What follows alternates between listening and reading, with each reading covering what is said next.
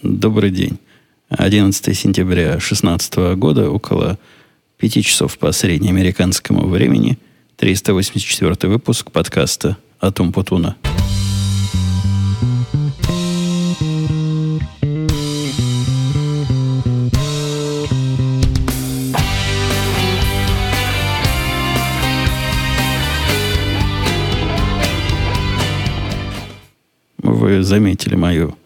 вызывающее уважение и всяческое поощрение и регулярность.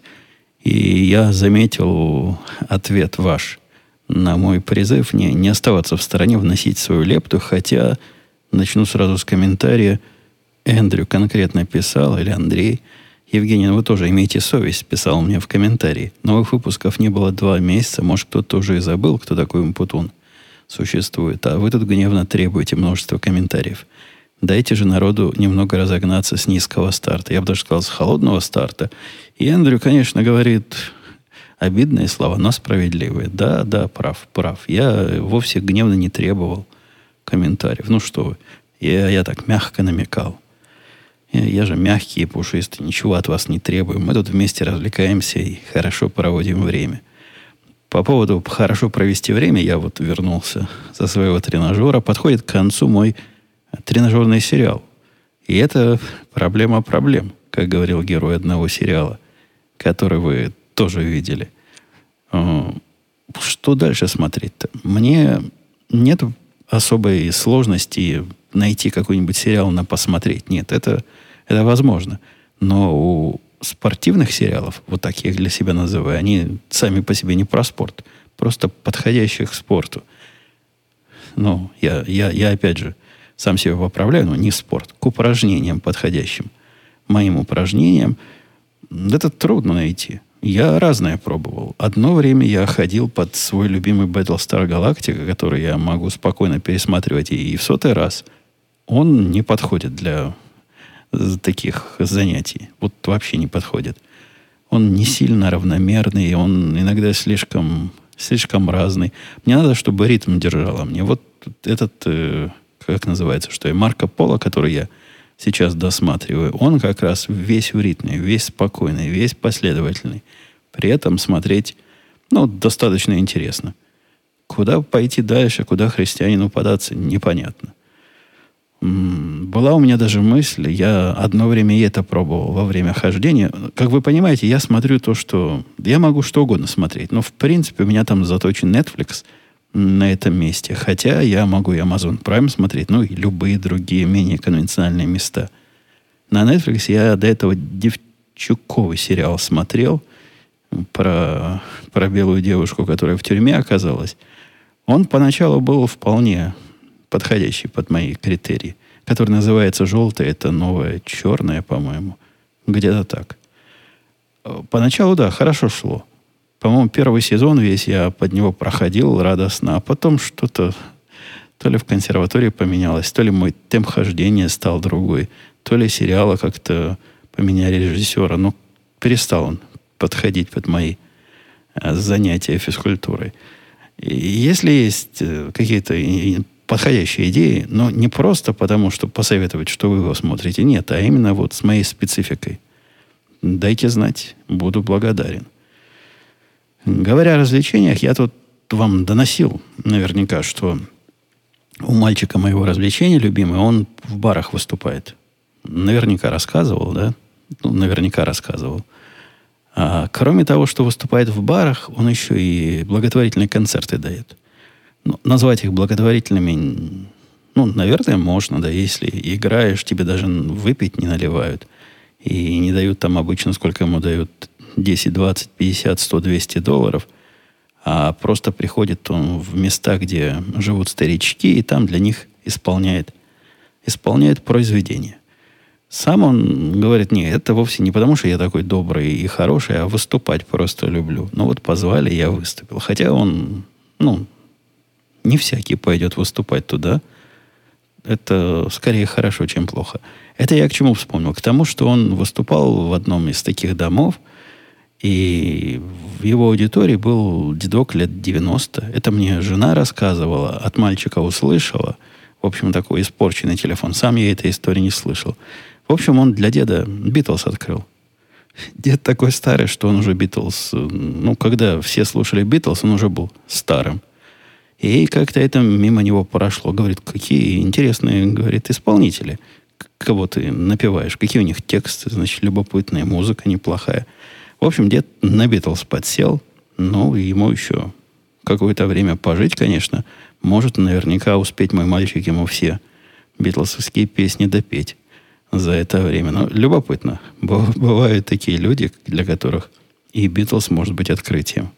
Вообще, строго говоря, на сегодня у меня тем не то чтобы особо много. Я как-то спустя рукава подошел к подготовке, но решил, что лучше с теми, что есть, выйти, чем не выйти ни с какими. А кроме того, вы меня еще и комментариями, вопросами поддержали. Поэтому давайте не будем себя напрягать. Насколько у нас хватит, тем настолько и поговорим. Получится коротко, ну, значит коротко. Что поделать? Я э, не хвастался грозился и, и плакался о том, что на прошлой неделе мы выгоняли, выгоняли продукт, рассказывал о проблеме завершения, о том, что вот надо закрыть все и перестать дописывать дальше. Да-да, я, я помню, был такой разговор.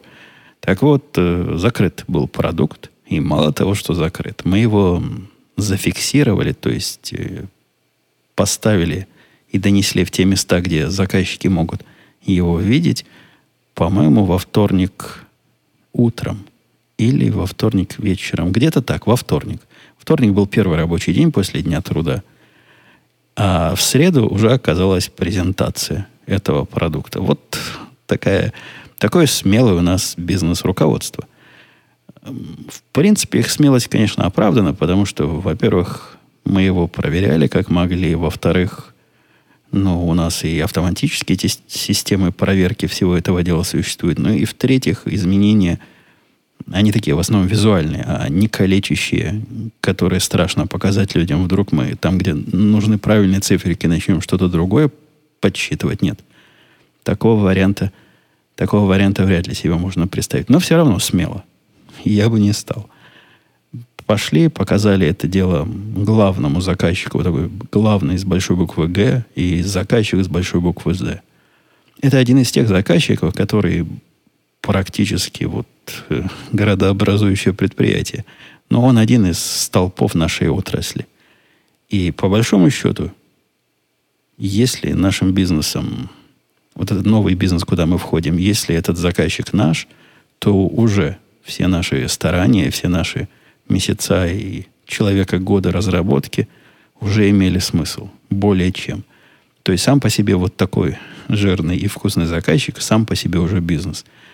А таких мы намереваемся десятками вылавливать. Ну, их всего там пару-тройку десятков. Но надеемся большую часть забрать себе, а на мелочь разную не размениваться. Это я к тому, что ездил наш президент, начальник и, и всяческий прочий руководитель э, в Нью-Йорк показывать, показал в, в полном восторге. Восторг был, как он красочно описал, до степени очумения. То есть э, мечты, которые мы и выслушали от этого заказчика два месяца назад при показе первой версии, мы все туда вставили, и причем творчески преобразовали. Обычно люди, обычно бизнесы с трудом могут объяснить, чего же они хотят. И это сложная задача перевести их хотелки на уровень конечной реализации. Нет, бывают ситуации, когда какой-то узкий вертикальный сегмент, когда какие-то очень специфические задачи, тогда да, делай, как я сказал. Говорит заказчик, ты делаешь, обычно получается ерунда, ты переделываешь, и вот таким образом процесс идет. У нас и такие проекты есть. Здесь же нет. Здесь мы вместе с ним понимаем, в каком направлении мы хотим. Но а, а направление он может описать весьма общее. А уж мы тут фантазируем. И мы нафантазировали. А оказывается, глубина наших фантазий превзошла его, его ожидания, его мечты. И, и, в общем, он в состоянии полного остолбенения. По двум причинам. Во-первых, что вот это все действительно можно сделать теперь у нас, а это можно сделать. А во-вторых, как это все можно сделать даже в, о тех, в тех случаях, в которых он и, и подумать не мог. Дело в том, что люди бизнеса, ну, как минимум того бизнеса, с которым я общаюсь, они такие несистемного мышления. И если они предлагают прикрутить такую гайку А к отверстию Б, то, как правило, они говорят именно про гайку А и про отверстие Б. А о том, что вот таких гаек можно везде понакручивать, и о том, что система станет симметрично себя как-то вести и в других местах, где вот подобные либо вычисления, либо показы имеют смысл, они так далеко и глубоко не мыслят. Когда же он понял, что, решая его конкретную задачу, мы добавили подобную, подобную мощу и вот туда, и вот сюда, и вот здесь, и там, он, ну, ну он реально, реально был в восторге. В восторге был он по двум причинам. Во-первых, он понимает, зачем ему это надо. Редкий случай, когда что-то заказчику показываешь, а он понимает, зачем это ему надо. Ну, процентов 10 он сам попросил, а остальные 90% он понимает, как замечательно, что можно теперь нечто подобное делать, но с другого бока. Во-вторых, он понимает, как этим пользоваться. И это дорогого стоит. В таких сложных системах, и тут я бился как лев – пытаясь не дать нашим э, бизнес-людям все это бесповоротно испортить и окончательно усложнить, я, я старался за простоту выступать, чтобы вот простой человек с улицы, который обладает общей достаточной логикой и каким-то мозгом, мог бы и сам догадаться, где то или иное должно примерно быть. Ну, чтобы оно чувствовалось, чтобы интуитивно было понятно. И как-то похоже оно себя вело. Это, я вам скажу, непростая задача. В некоторых, некоторые моменты я просто рукой махал на это. Махнул рукой на целый кусок, говорю, делайте как хотите, черт с вами. И я вам тут пытаюсь объяснить, что не надо вот это вон накручивать. Ну, не слушайте, ладно, делайте. Они делают, делают, делают. В конце концов, наделали такого, что уже сами понимают. Тогда приходится возвращаться, и я корю себя за то, что в свое время плотно за этим не смотрел, поскольку переделывать готовое всегда сложнее, чем сделать это с самого начала правильно. Короче говоря, мы практически по... Знаете, есть такие специальные книжки для современных бизнесов, которые говорят, что там 12 пунктов, я читал недавно один такой, 12 пунктов, как свой продукт продать. Первые 11 пунктов про то, как заказчику морочить головы, как продать продукт до того, как его нет, и в виде последнего, двенадцатого такого, видимо, не самого обязательного пункта. Ну, а теперь можно этот продукт сделать. Мы почти то же самое сделали. У нас продукт, который мы продаем, навязываем и, и продвигаем, он частичный. Это не полная система. Это часть системы, которая сама по себе является, конечно, отдельной аналитической подсистемой, но в принципе это часть большего. И заказчику хочется именно вот это все вместе. Ему очень интересна наша часть системы, э, существующая часть. Но вот э, продукт, за который он готов платить, это продукт, когда все вместе. Все вместе у нас пока еще нет, потому что ресурсы ограничены, и надо ставить приоритеты. Но то, что у нас уже есть, у нас уже есть э, забитый заказчик, то есть мы его за, за, заякорили. Он стоит на нашем якоре, и после того, как мы ему показали то, что он видел, он говорит, не говорит, обязуется. Причем там такие обязательства кровью подписаны. Обязуется ждать, пока будет полный продукт. Он будет нас ждать, он сказал, столько, сколько понадобится. Если вам, говорит, понадобится сделать понадобится еще полгода, я буду ждать полгода. Если год, буду год. Сколько надо, столько я буду. Не спешите, я ваш. Я никуда не денусь. А те, кто мне сейчас поставляет продукт, ну, как только у вас будет, я их пошлю лесом. Вообще стратегия наша, вот это продвижение нового, нового направления, она рискованная была. Но вы понимаете, что логически есть два пути. Во всяком случае, в реальной экономике, не в той, которая основана на том, что берешь деньги у инвесторов и в виде бизнес-плана ожидаешь покупки тебя каким-нибудь большим, большим братом, каким-нибудь углом или еще кем-нибудь. Ну, вот такая и, и путь развития в сторону делания единорогов. В реальном бизнесе, в том, в котором заказчики платят деньги и компания живет за, за деньги, которые зарабатывает, при выходе на новые рынки, ну, надо быть, надо отличаться чем-то от других. Либо быть первым на этом рынке, то есть других просто нет. Это, конечно, круто. Это круто, несомненно, но это сложно по разным причинам. Либо быть лучшим, если ты уже не первый. Так получилось, что на этот рынок, который мы выходим, он, он засижен. Там есть... Рынок-то небольшой и не новый. Но там есть несколько игроков. Причем эти игроки как-то друг друга со временем покупают, поглощают, потом разваливаются. Такая динамика происходит. Какая-то движуха на этом рынке, говоря попроще, существует. И тут мы на него выходим. Э, не то чтобы новички в этом деле. То, чем мы занимаемся и занимались раньше, оно где-то примерно так плюс-минус в одной области. Но это весьма условно. Но главное, что мы областями пересекаемся с потенциальными потребителями. Они нас знают и любят. Они пользуются другими совершенно нашими услугами, но знают нас и любят, доверяют нам. Мы с ними крепко повязаны такими уничтожениями, э, не унич... А отношениями, простите, взаимного уничтожения. То есть мы без них не можем, без некоторых, и а некоторые без нас не могут. Такие плотные, теплые отношения между нами существуют. И идея подкатить к ним с новым продуктом была интересна. Наш бизнес, в общем, и я в этом деле сильно сразу разошлись. Бизнес уверенно говорил, что давай сделаем, давай пойдем вглубь. Вглубь вот именно анали, аналитики. Мы будем такие цифры точные считать. Это я перевожу на простой язык. Которые наши конкуренты в жизни посчитать не могут.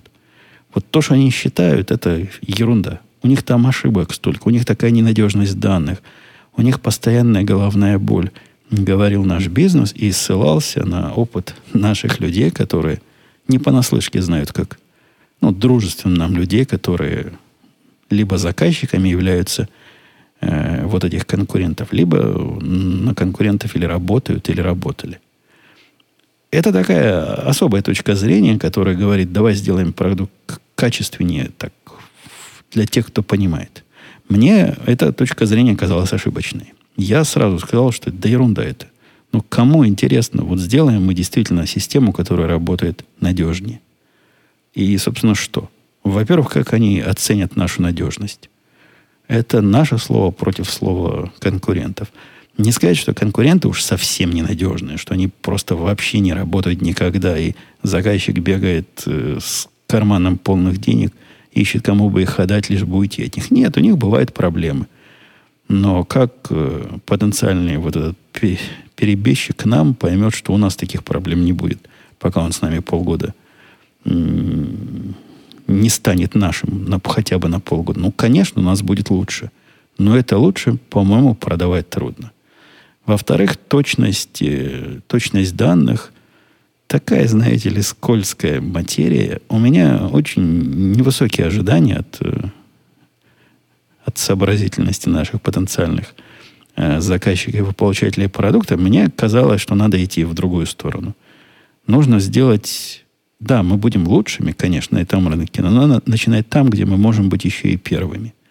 А именно система представления, система доставки, система показа, система а, разные визуализации, агрегации, в общем, всякое прочее, чего нет ни у кого в принципе, и о чем этот рынок, в общем, мечтал, никогда не получил. И именно в эту сторону мы двигались. Сейчас мы на практике способны показывать и пересчитывать чужие данные самым прекрасным образом. Таким образом, который никто этого делать не может. Проблема в том, что данные чужие. Теперь нам надо научиться эти данные делать самим. То есть пойти на тот начальный план, который, который бизнес хотел. И тогда у нас и получится полный продукт. Мне кажется, я был прав. Они были неправы, но они согласны уже с тем, что да, это был... Хорошо, что я их убедил. Такое продавать, как они говорят, такое продавать проще. Кроме того, там возникает такая странная мысль, что, может, нам вообще второй половины продукта не надо. А зачем нам эта головная боль чего-то считать? и быть за это ответственным. Давайте будем анализировать посчитанное чужими. Эта идея такая свежая, интересная, но я не уверен, что жизнеспособная. похоже, на этом рынке надо уметь делать от, от рассвета до заката, от начала до конца. Но, повторюсь, мне видится очень правильным наше ну, мной, что там скрывать, мной продвинутая идея делать это именно с конца, а не сначала. Я обещал, что тема у нас не, не широко, поэтому, видите, углубился в такие рабочие бизнес-заморочки. Э, если вы хотите что-нибудь совсем другое, так у меня для вас есть э, из серии, из серии странного. Э, иногда мое, мои контакты с внешним миром интернетовским внешним миром вызывает определенное удивление. И меня не раз вы, дорогие слушатели, уже корили за то, что ну что ж ты миру удивляешься. Но вот такой, да, мир вокруг тебя. В этот раз я увидел новое, по-моему, явление. Во всяком случае, я не помню, чтобы такое явление я раньше замечал. Не знаю, является ли это признаком какой-то славы и звездности меня. Скорее, это не про меня. Скорее, это про, про ту вторую часть, которая с другой. О чем и речь-то идет? Как-то я все и кивоками, и, и боками к этому подхожу. Во время, на один из моих твитов, где-то там в Твиттере, по-моему, вполне невинный твит, какой-то чувак пришел и что-то такое сказал. Какой же твит-то был, чтобы конкретнее? А, во время презентации, презентации Apple я, как обычно, как это принято, написал, что это за ерунда такая, что это за позор мы сейчас наблюдаем, ну и всякое прочее, о чем мы подробно в радио идти разговаривали. Повторять тут я своих доводов не буду. Короткий такой, ну, без наезда. Ну, ни на кого не наезжал. Такой коротенький твитик э, от, от самого себя, который, знаете, как принято в интернетах писать, вот ты написал, а почему ты не не дописал, что это твое мнение. Не-не, твитик, который не может ничего выражать другого против, против да что ж с языком, кроме моего мнения, поскольку все, что человек говорит, это его мнение. И абсурд требовать э, каких-то дополнительных подтверждений, что это мнение, это было мнение. Но я сбился с темы. Вопрос не... Проблема не в этом. Да и не проблема. Ситуация не в этом. Один из э, читателей написал, вот впервые вижу такую самокритику. В ответ на мой твит, что не могло остаться незамеченным мною. То есть есть в этом комментарии какой-то камень за пазухой, согласитесь.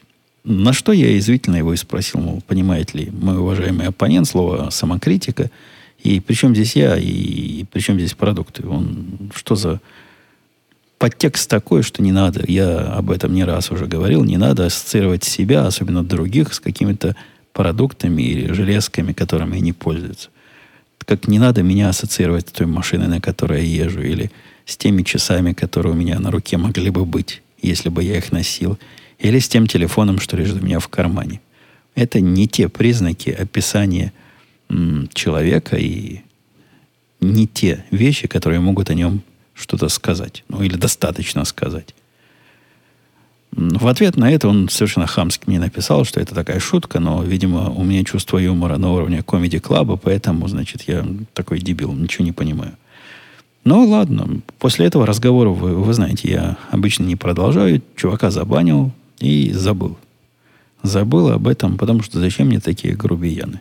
Я грубиянов стараюсь из области своей видимости удалять. И мне кажется, это правильная тактика. После этого, а я ведь не слежу за ним, но если меня упоминают другие люди, я вижу. Он, видимо, там у себя нажаловался, и пошла движуха тех, кто решил откликнуться на его жалобу, что вот, мол, Путун оказался таким слабаком, он меня забанил, ай-яй-яй. Ну да, это, конечно, наверное, честь быть забаненным мной. О ней, наверное, стоит рассказать. Может быть, я не, не знаю, не спорю. Нет у меня, нет у меня особой, особой теории. Но дальше пошло странное. Дальше люди, которые отвечали ему, говорили, да я тоже не знаю, кто это такой, но вот смотри, после этого твита он и меня забанил, и меня забанил, и меня. Но там я, оказывается, несколько человек забанил, если им верить. Поверьте, дам вам половину титанового зуба. Вот на спор. Я только одного забанил. Остальные самозванцы. Зачем самозванцам примазываться к этому празднику жизни и к этой великой чести быть забаненным мною, я представить себе не могу. Это есть, может, есть такой спорт, кто, кто будет забанен большим количеством относительно известных людей, а потом можно на фюзеляже, фюзеляже звездочки рисовать ему. Вот, и этот меня тоже уже к себе не пускает. Э, загадка. Некоторые людские мотивы для меня все еще остаются загадкой. Давайте о менее таинственных темах. Э, Олег писал «Доброго дня обитателям форума». Окей. Окей, как говорят у нас в Америке, какого форума? Олег, это не форум, это обитатели подкаста. И обычно обитатели этого форума называют слушателями подкаста. Я, я не уверен, писал ли он ну, наверное, к подкасту писал, к нашему. Просто такая у него фразеология своеобразная. Евгений, большое спасибо за возврат на регулярные выпуски. Да, слушатель, э, не просто писатель. Я заполняю промежутки аудиокнигами, но не всегда успеваю их загрузить. Вопрос к чему? Какие промежутки? Может, это во время, во время бега он имел в виду, Олег? Не знаю. Вопрос про компанию из большой пятерки, которая звала вас на работу. Есть сейчас на пороге принятия оффера – то есть ему работу предлагают. Перевожу на русский язык. Интересно было послушать, как в США обсуждают условия работы и другие интересные и приятные бонусы. Лично я хотел бы иметь больше отпусков и удаленной работы, хотя по республиканским критериям уже все супер. Какой-то немножко таинственный комментарий с немного диковинным для меня выборов слов. Я не очень понимаю, что по республиканским критериям уже супер. То есть он говорит, что зарплаты достаточно дали таким экивокам. Э, но суть вопроса в том у него, как в Америке обсуждают условия работы. Да, думаю, так же, как везде. Есть две стороны. Каждая сторона хочет чего-то друг от друга. И умные стороны, разумные, может, не очень умные, но разумные стороны всегда могут о чем-то договориться. Я, я даже не очень понимаю сути. Есть ли какой-то особый такой способ обсуждения? Но я уже высказывался на тему, что э, вот это стар, не страшилка, антисовет никогда, когда вы приходите на работу, кто говорит зарплату, о своей зарплате первый тот проигрывает, мне в качестве такого общей рекомендации кажется бредом полнейшим, диким и опасным и вредным. Но никаких других мифов я вроде развеять и не, не могу. Я даже не знаю, какого общего совета сказать. Если вы хотите какую-то зарплату, ну, да, требуете, э, договариваетесь по ее поводу. Каким образом тактически это делать? Это же надо смотреть на собеседника, на ту сторону. Надо понимать, насколько вам это надо, насколько вы хотите именно столько условий получить ваших. Вот если для вас э, удаленная работа, это вот как для меня важно, и если для вас ездить на работу больше, чем раз в неделю, это, это каторга, как для меня, ну, так и, так и скажите – и поставьте такое условие. А если вы готовы и на два дня, я, я не очень понимаю, какого совета можно дать. Использовать здравый смысл в процессе и ожидать, что и с той стороны собеседник тоже использует здравый смысл. А Зазевов писал, здравствуйте, Евгений, спасибо за подкаст. Спрашивает он по поводу кофемашины и кофепотребления, как оно поменялось за это время и как с потреблением кофеина девочкой. Ну, девочку мы перестали совсем уж жестоко ограничивать. Я ей просто покупаю кофе послабее, как раз с тем вкусом, который она любит. А выпивает она себя, идет в школу, и вроде бы все нормально. Руки после кофе у нее не трясутся, глаза не бегают, значит, кофеина не перебрала.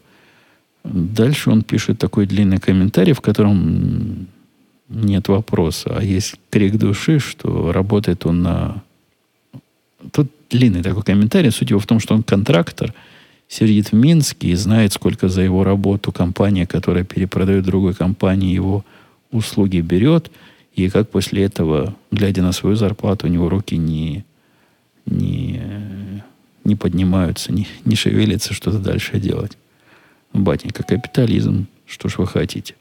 Вы, вы ведь не хотите, что ваш дорогой, чтобы тебя, дорогой Азазеев, перепродавали за бесплатно? Всем этим перепродавцам тоже, тоже нужно на что-то кушать. Но поскольку вопроса нет, я, я ответить ни на что не смогу. О, о, о, Овчикус, вроде бы. Здравствуйте, Евгений, спасибо за подкаст. Скажите, рассматривали ли вы другие авто американских марок, к примеру, Ford Explorer, Chevrolet Tahoe и так далее?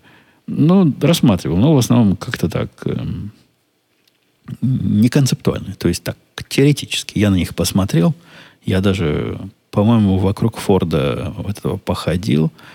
Они у меня не вызвали ни, ни их обзоры, ни, ни их характеристики, ни, ни то, как оно. Я их не пробовал уводить. То есть они, мои изыскания не дошли до такой степени, что мне бы хотелось кого-нибудь из этих поводить.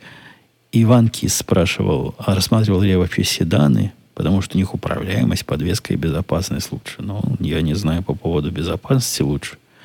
Особенно зимой, где, где снег и морозы и дороги занесены, я, я с трудом... Ну, ну ладно, возможно. Я давно седана не водил. Может, они сейчас такие управляемые и, и безопасные, что прямо э, по снегу лучше джипа будут ходить. Черт его знает. Не-не, не смотрел. Для меня и эта машина как-то маловато. Я люблю, чтобы было широко, высоко, далеко. К этой более-менее привык, но на, на обычный седан я вряд ли перейду. И Иван писал, удивлен, что Умпутон покупает автомобили в кредит. Тоже такой подход автомобилю. Да я не каждый день их покупаю. Но когда покупаю, да, как все люди, в кредит. Я всю жизнь писал, Иван, думал, что брать кредит имеет смысл только тогда, когда нет денег, чтобы оплатить покупку сразу.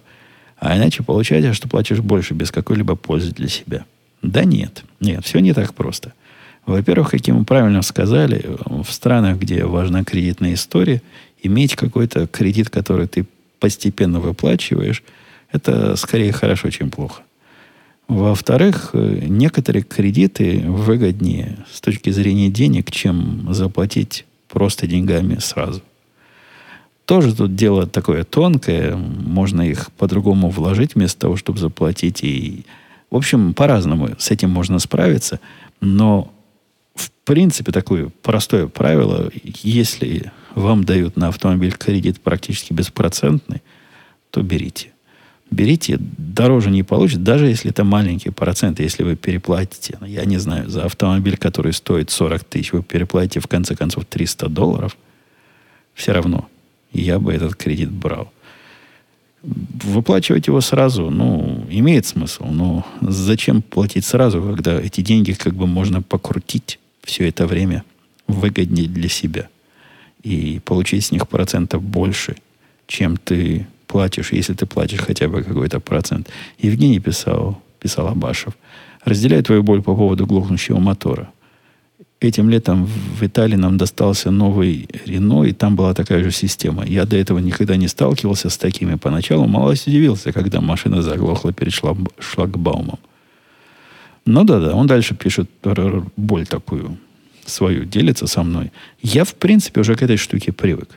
Я уже способен без содрогания реагировать на засыпание этого мотора. Я понял, главный трюк – это медленное снимание ноги с тормоза вызовет э, автозавод всего этого дела. И, в принципе, если это не быстро переносить с тормоза на газ, то практически не замечаешь вот этого странного включения, рывка и, и дергания. Хотя между нами и вами мое действие по умолчанию в автомобиле это отключить все это дело, садишься, отключаешь.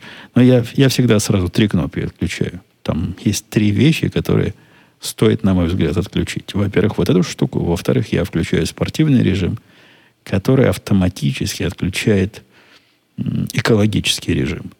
А экологический режим, насколько я понимаю, означает то, что машина будет пытаться ехать как может на высокой передаче.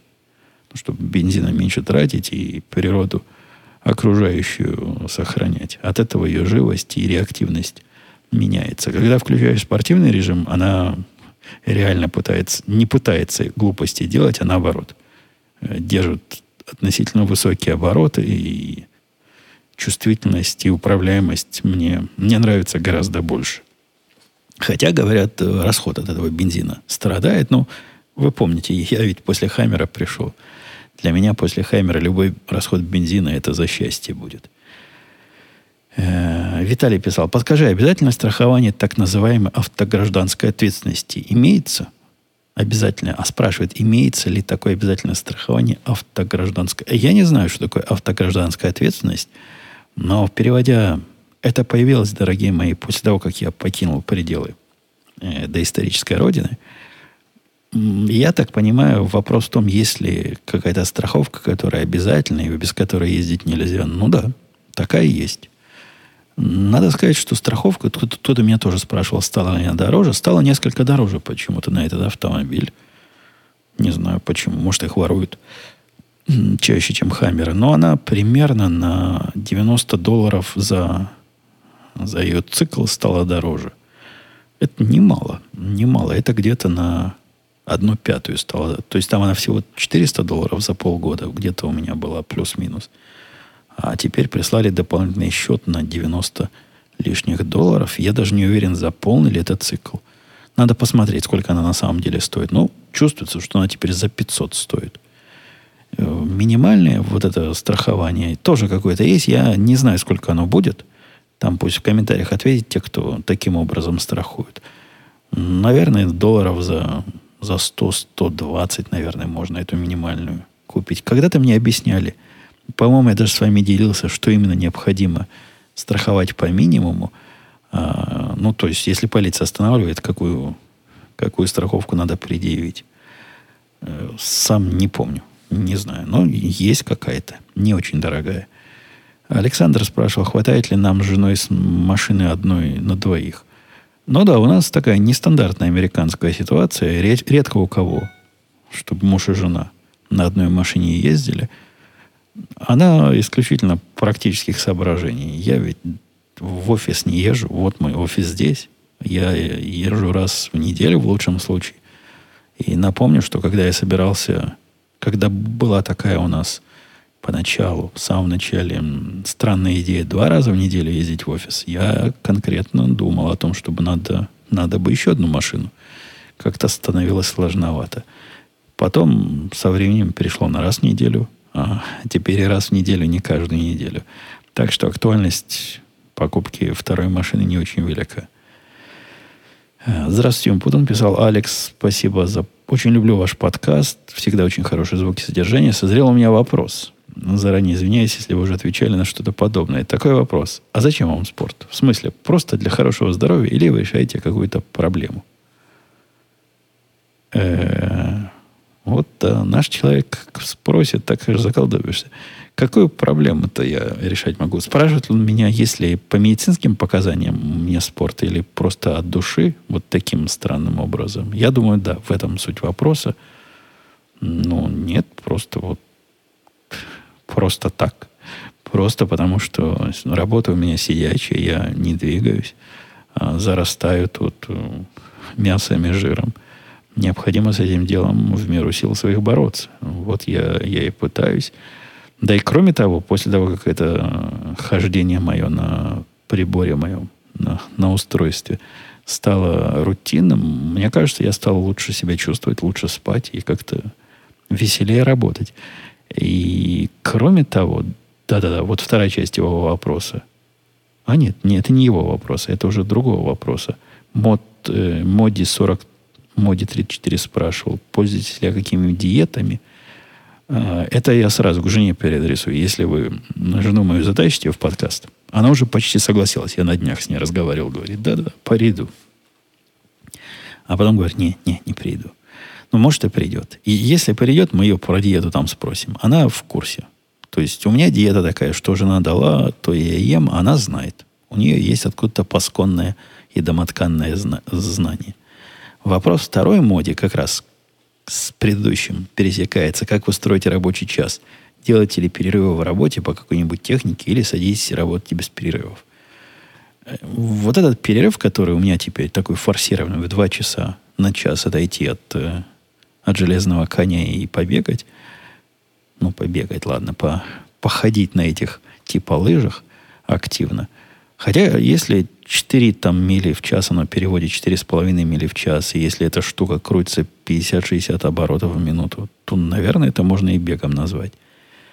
Ну, в общем, подвигаться на этой штуке в течение часа. мне видится интересным, интересная инициатива не только потому, что я двигаюсь в это время, но и потому, что от работы отключаюсь. И на удивление это на производительность мою влияет только лучшим образом. Так что очень может быть в том, чтобы делать перерывы, э, в этой мистике, в этой псевдонауке что-то есть. Но в последняя его часть вопроса, управляю ли я подобным образом рабочим временем сотрудником? Нет, нет. Это такая степень микроуправления, которой, которой я не хочу и не буду заниматься. Здравствуйте, Евгений. Писал Александр. С удовольствием слушаю твои подкасты. Более того, иногда учусь на них и записываю сам подкасты. Поэтому решил записать такой специфический в общем. Ну, там есть подкаст, в котором он рассказывает. Я его так по диагонали прослушал. А, рассказывает про, про подкастеров, в том числе и про меня. У него там такой странный подход по национальному признаку. И тому, кто где живет – в моих краях бы этот подход назвали шовинистическим, российским и, наверное, даже антисемитским. Но я так понимаю, не то, что я так понимаю, я, я уверен, что Александр никаких этих политкорректных глупостей в голове не держал и э, ну, спел как смог. В принципе, ничего там такого нет. Можете послушать. И просто выводы его слишком, на мой взгляд, обобщенные и э, наблюдаемую реальность он, мне кажется, несколько упрощает. А, Алекс писал «Здравствуйте, Умпутун». А, это, это уже писал, да. Вы решали я проблему. А, а пробовали вы, экстерм спрашивает, записывать подкасты, прогуливаясь на вашем тренажере? Хотя тут, наверное, от скорости ходьбы зависит. Да побойтесь Бога, дорогой экстерм. Как же на тренажере записывать подкасты? А как я свою студию на, туда привезу? На специальной тележке? И как себе вообще это мыслить? Я бегу, вот так дышу регулярно, время от времени останавливаюсь на, на запланированную паузу выпить воды, и между глотком воды выдаю вам очередную мудрую мысль. Не-не-не, ну это, это совершенно непродуктивная и бесперспективная идея. Э, и Алексей спрашивал, доброго время суток, Евгений, у меня вопрос касательно фич в билде. Перевожу на русский язык. Возможностей э, в версии вашего продукта. Количество возможностей или функциональности э, продукта. Я сам не могу остановиться, чтобы не впихнуть побольше этих самых фич в билд, то есть тех самых функций в версию, но неужели у вас нет некого перечня всех э, функций и желаний заказчика, из которых вы выбираете, что будете делать в первую очередь, а что реализовывать в последующих э, версиях. Я, я на ходу просто перевожу на язык понятный не, не технической аудитории. Да, конечно. Конечно, Алексей. Конечно, есть. Конечно, мы знаем, чего мы хотим сделать. Но области этого знания, как и любого другого знания, имеют границы. И любую возможность можно реализовать либо вот так, либо вот так. И разница между этим так или так может быть в разы. Но вот смотрите, если заказчик говорит, я хочу, и мы вносим это в план, заказчик захотел э, графики такие-то и такие-то, которые показывают какие-то отклонения от того-то и того-то. Замечательно. Кажется даже конкретно.